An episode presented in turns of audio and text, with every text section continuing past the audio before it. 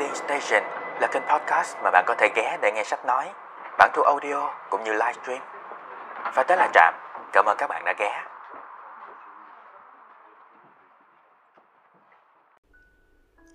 Chào mừng mọi người đã ghé Trạm. Hôm nay chúng ta tiếp tục với câu chuyện Tôi là Beto của chú Nguyễn Nhật Ánh.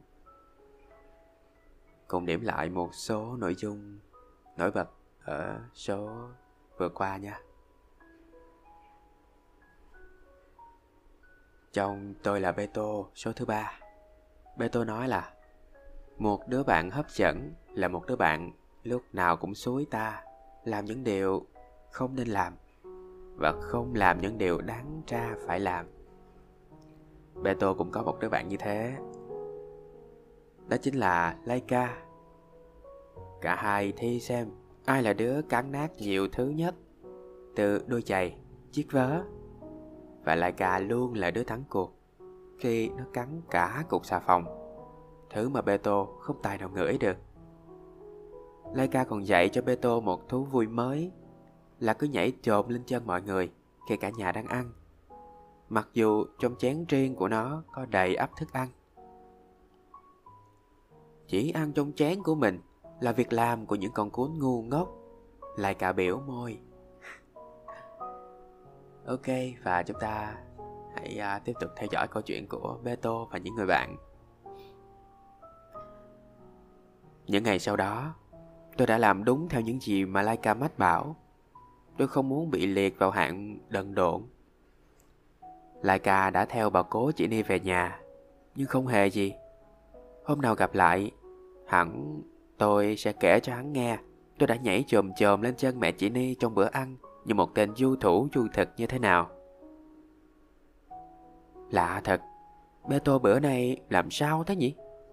Mẹ chị Ni nheo mắt ngó xuống, vừa vỗ tay lên đầu tôi. Tôi càng nhảy tợn, cứ tưởng đó là lời khen. Ít ra thì cũng là sự thán phục và cảm thấy Laika là thằng cuốn hiểu biết nhất trên đời. Bà chị Ni băn khoăn. Dạ hiểu nó học ở đâu cái thói hỗn láo này không biết nữa.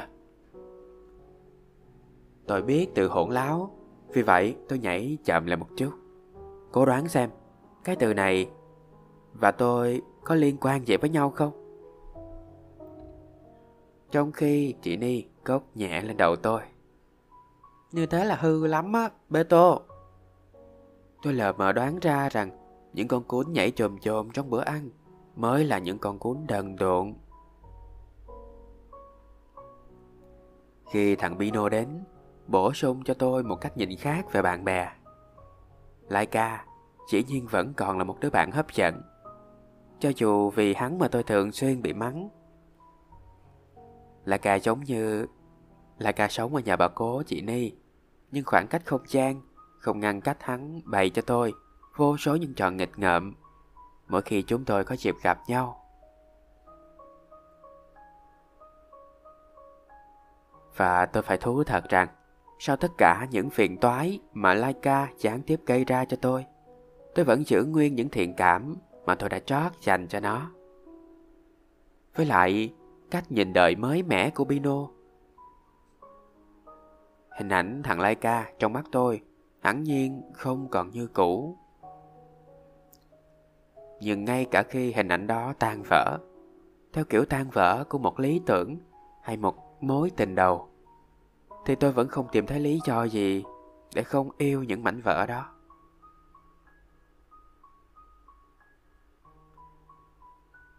Một đứa bạn xấu, như tôi đã nói, là một đứa bạn hấp dẫn, nhưng một đứa bạn thông thái cũng hấp dẫn không kém.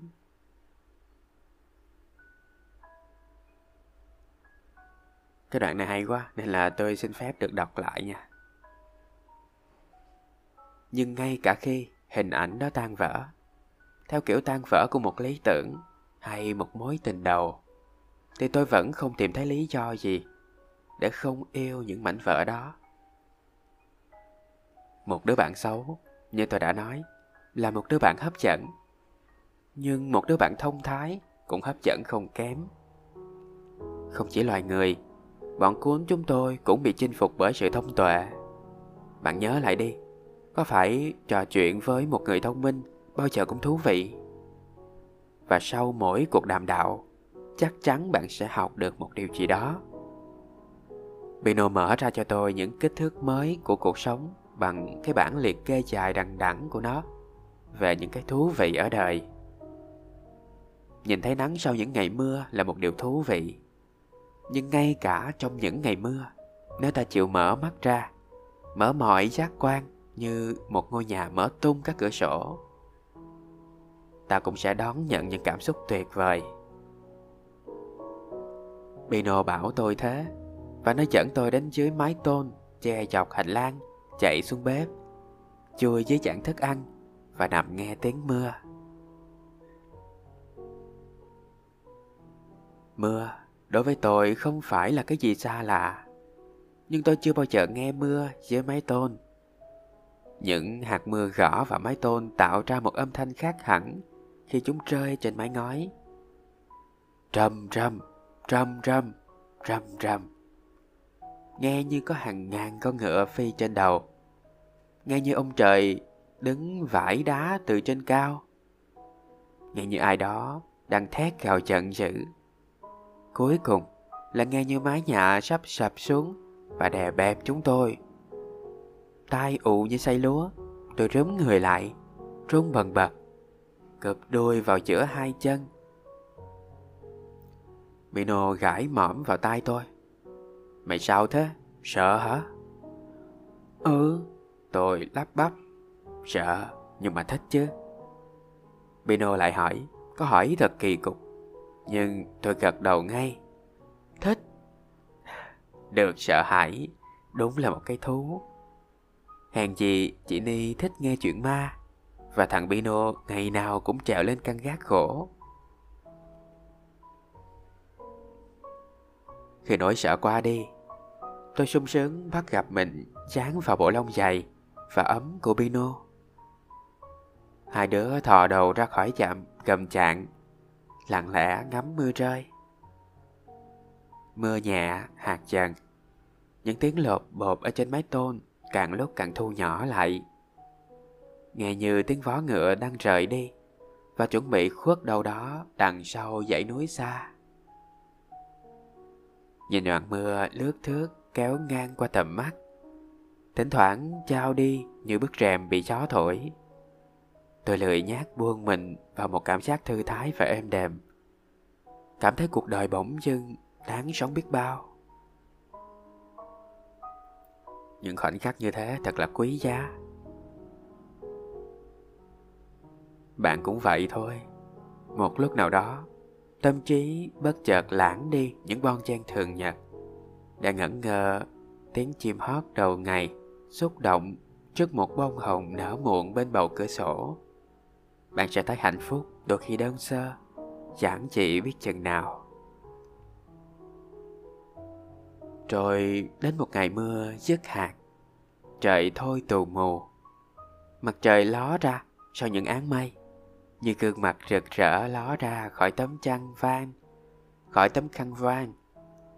Sorry, van ờ.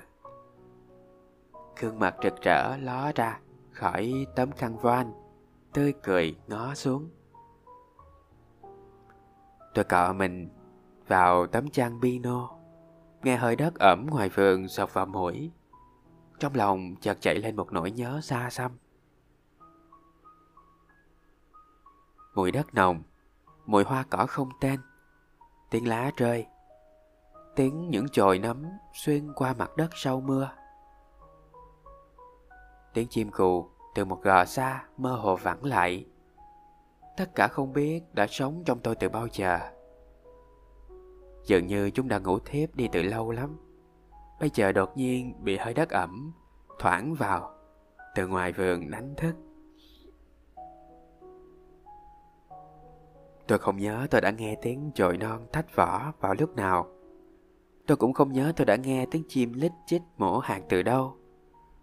Nhưng tôi cảm nhận tất cả một cách rõ rệt trong từng mạch máu đang phập phồng ở bên dưới làn da. Có phải từ xa xưa tôi đã sinh ra và lớn lên trong những âm thanh ấy? Có lần nào trong đời, nếu bạn bất chợt bắt gặp điều gì, vừa xa xôi lại gần gũi, và cái điều rất đổi mơ hồ đó khiến bạn đâm ra bồi hồi khó tả, thì chắc chắn bạn đang rơi vào tâm trạng giống như tôi lúc đó, hẳn bạn cũng đang nhìn thấy nắng sau cơn mưa. Lão hiến bán nhà chạy đi nơi khác. Cái tin này được cả bọn cuốn trong khu phố đón nhận bằng thái độ hân hoan, như những cư dân đang sống nơm nớp trong khu anh kích, tự do đón nhận hòa bình. Tôi tin rằng sự kiện quan trọng này còn lớn lao hơn một điều thú vị. Đã lâu rồi lão hiến, hoài công, trình rập cơ hội đá vào hông bọn tôi. Và tuy lão không dở trò được thêm một lần nào nữa, bọn tôi cũng không vì thế mà ăn ngon ngủ yên. Chỉ cần có sự hiện diện của lão trong khu phố, thế giới của bọn tôi như bị đánh thuốc độc. Trong những cơn ác mộng của tôi bao giờ lão hiến cũng mọc nanh, và mỗi lần lão hả giọng cười, miệng lão đỏ lòm những máu. Sống bên cạnh kẻ ác cũng giống như sống bên cạnh một bãi mìn. Đối với bọn tôi, lão hiến luôn là một mối nguy cơ thường trực. Lão chưa thủ ác được là vì lão chưa có dịp. Chứ tâm địa của lão khó mà rột, gột rửa điều đó cũng khó ngang với việc bắt một ông thần siêu quậy quay vào lại trong chai. Nhưng bây giờ thì lão hiến đã không còn ở cạnh chúng tôi nữa. Cái mùi ác trong tâm hồn của lão không còn tỏa ra mỗi ngày, và không khí của bọn tôi hít thở đã trong sạch hơn. Cũng như bọn cuốn trong khu phố, tôi và Bino bắt đầu những ngày rủ nhau ra đứng trước hành lang vẫn vơ, nhìn trời, ngắm đất. Và thanh thản tận hưởng cảm giác tuyệt vời của một tâm hồn không vướng bận lo âu. Theo nhà hiền triết Bino, thì bọn tôi đã có một số phận may mắn. Đôi khi, định mệnh buộc con người phải sống cạnh một kẻ hung dữ suốt từ đời này sang đời khác, mà không có cách gì thoát ra được. Những nỗi bất hạnh như thế rất hay xảy ra và không loại trừ một ai. Một con người, một lãnh thổ hay một dân tộc. Tôi lại có dịp đến chơi nhà bà cố chị ni. Lần này, có thêm thằng bino tò mò bên cạnh. Bọn cún nhà bà cố, tất cả là bốn đứa. Xô ra, ngay khi hai đứa tôi vừa đặt chân qua cổng, chi chích hoa giấy đỏ hồng. Bino có dịp bộc lộ sự nhút nhát của mình bằng cách đi thụt lùi lại, nấp sau chân chị Ni, mắt láo liên cảnh giác.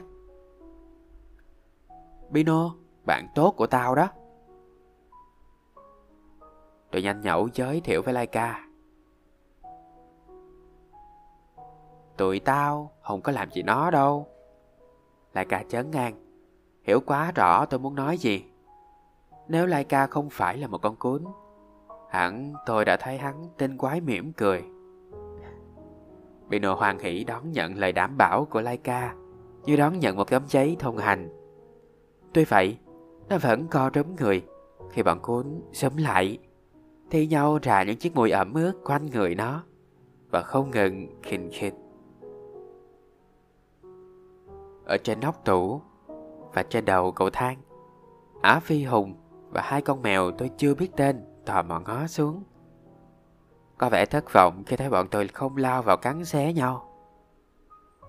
Thích xem sự náo nhiệt cũng là một kiểu sống trên đời, Nhất là với những tâm hồn cạn cợt và buồn chán. Một thế giới bình yên không phải là không gây khó chịu cho một số người. Bạn có tin như thế không?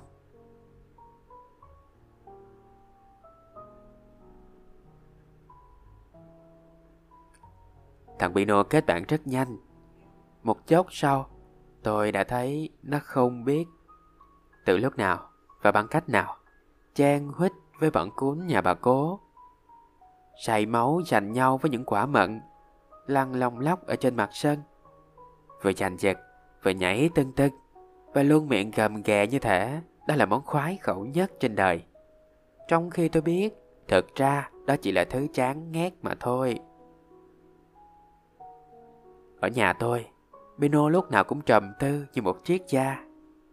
Ở nhà bà cố, giữa cộng đồng cún, nó như một thằng Bino khác.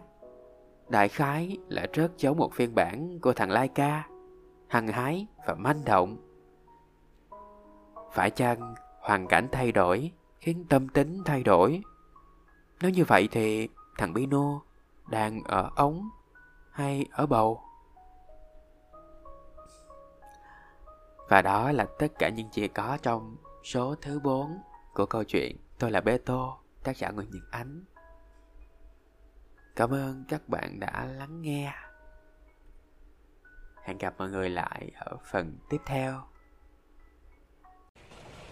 Để không bỏ lỡ bất kỳ số podcast nào của Trạm trong tương lai, cũng như kể Trạm nghe câu chuyện của mọi người thông qua hộp thư tâm sự, hãy ghé thăm website của Trạm tại địa chỉ blog của trạm.com.